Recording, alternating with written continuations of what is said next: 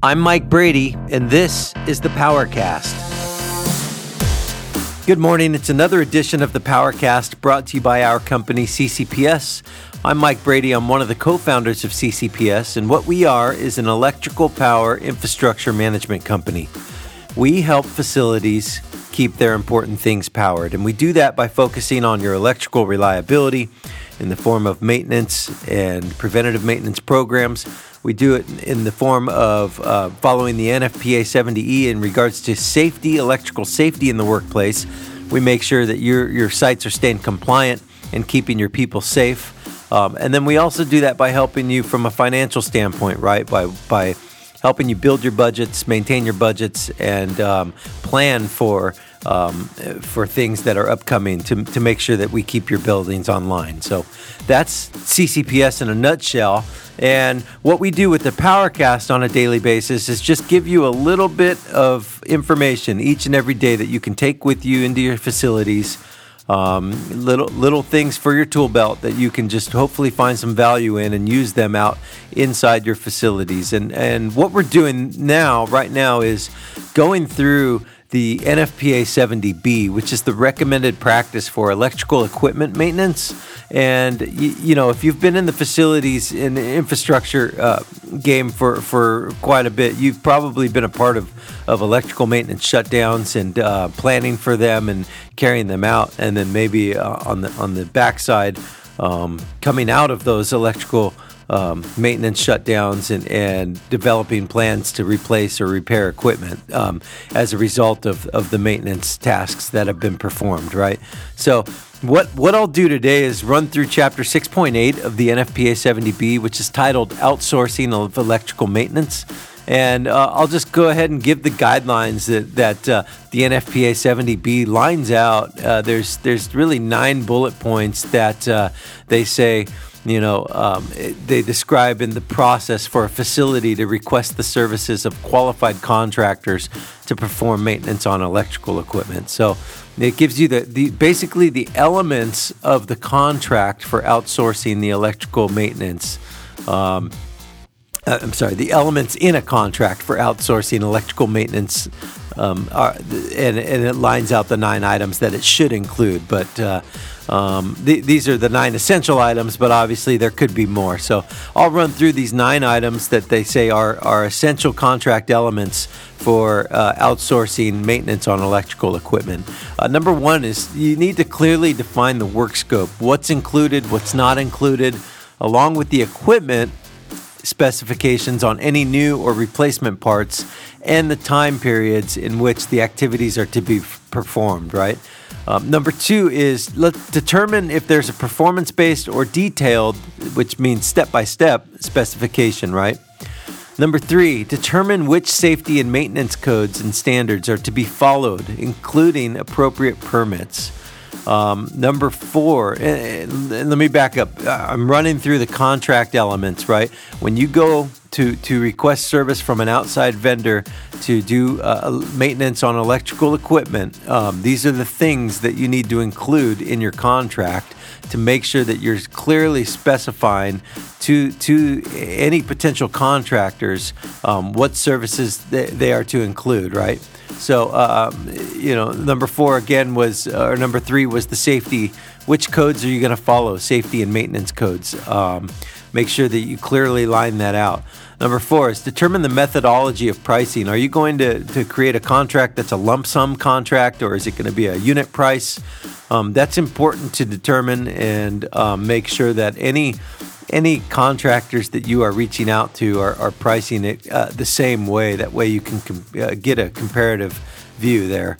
Uh, number five, determine the qualifications of potential contractors and develop and maintain a list of such, right? So you definitely want to do your due diligence and make sure that these contractors uh, do have a, a resume of such uh, with with good reviews.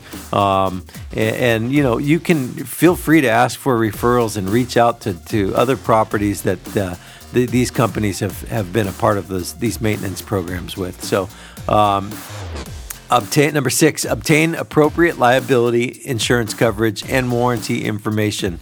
Um, this is this is pretty standard, and you guys know that uh, Uh, you, you can't have uh, contractors or, or, or third-party vendors on site that aren't uh, carrying the proper uh, liability coverage or insurance coverage, and um, that's that's really important to, to to make sure, even going into the whole bid process, right? To make sure that everybody that's even bidding on it's qualified.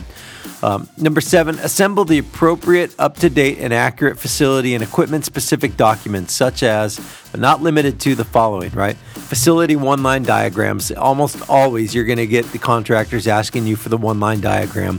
They use this to get equipment counts. They use it to kind of, you know, uh, give a, a good estimate and a bid.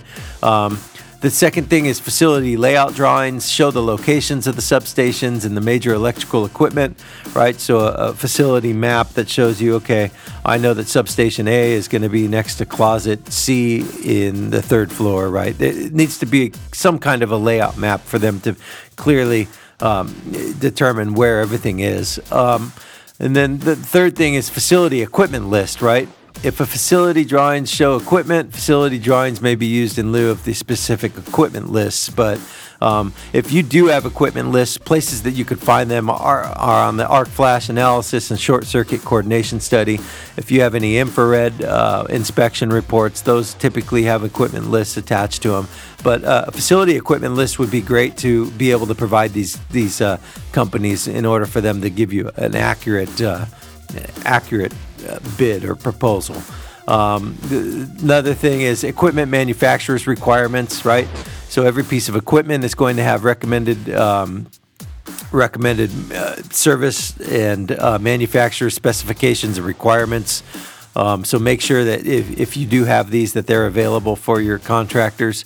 Um, and then a risk assessment, right? A short circuit, ana- short circuit analysis and time current coordination studies on each piece of equipment. Uh, if this isn't up to date, then this is something that you should probably work towards moving in the direction of getting that up to date. But uh, every piece of electrical equipment should have a risk assessment uh, associated with it. So um, that's pretty important. Um, the, the eighth thing that you want to include in your contracts are uh, you need to include a, a, a pre-bid or negotiation Negotiation walkthrough, right? So that any interested parties can come out and see the equipment, talk to you. Um, you can interview them. Use this as a time to kind of gauge their um, expertise. Excuse me. And, um, you know, use this time accordingly to, to have them take a thorough look at the property um, and all the equipment associated with that contract. And number nine, uh, the thing you want to include is conduct a post-work walkthrough, right? When this is all said and done, make sure in your contract you have speci- specifying that you are going to require a post-work walkthrough to verify proper completion of the scope. And then re- go over and review the written report, right, from the contractor. Because the contractor is going to provide you with a, a, a book, essentially a, a report book of all of the findings um, that that they have as a result of their uh, electrical maintenance, and and these findings should include any repair recommendations, replacement recommendations, or any other recommendations. Um, so make sure in that contract you clearly specify that you want a, a post-work walkthrough or meeting uh, to verify the completion of the work and to to review any of that stuff. Um, This, the N F P A seventy B is, is just full of a wealth of information, and and if, if you'd like a copy of it, uh, feel free to reach out to me at mike at c c p s power dot com. Uh, it's a lot of information. I don't, you know, I don't expect anybody to go through and memorize everything, um, but what we try to do at the PowerCast is cover every single piece of it so that uh, you can have it in audio format and, you know, uh, kind of find stuff as you need it. But uh, the N F P A seventy B, again, is the recommended practice for electrical equipment in maintenance. And um, there's in the back of it, um, in the Annex H is a is a complete list of sample forms that are uh, basically equipment maintenance record forms that uh, any contractor should be using uh, a similar form, if not that exact form, um, to to keep records of the maintenance on your equipment. So that's it for today. Uh, if you've got any questions at all, please feel free to reach out to me at mike at c c p s power dot com, or you could find me on LinkedIn, D M me there on linkedin dot com slash in slash critical power pro.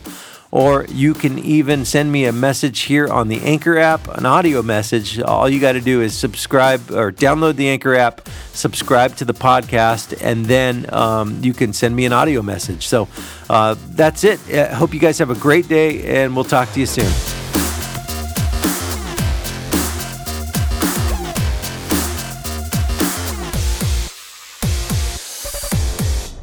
Thanks for listening to the PowerCast by C C P S. I'm Mike Brady.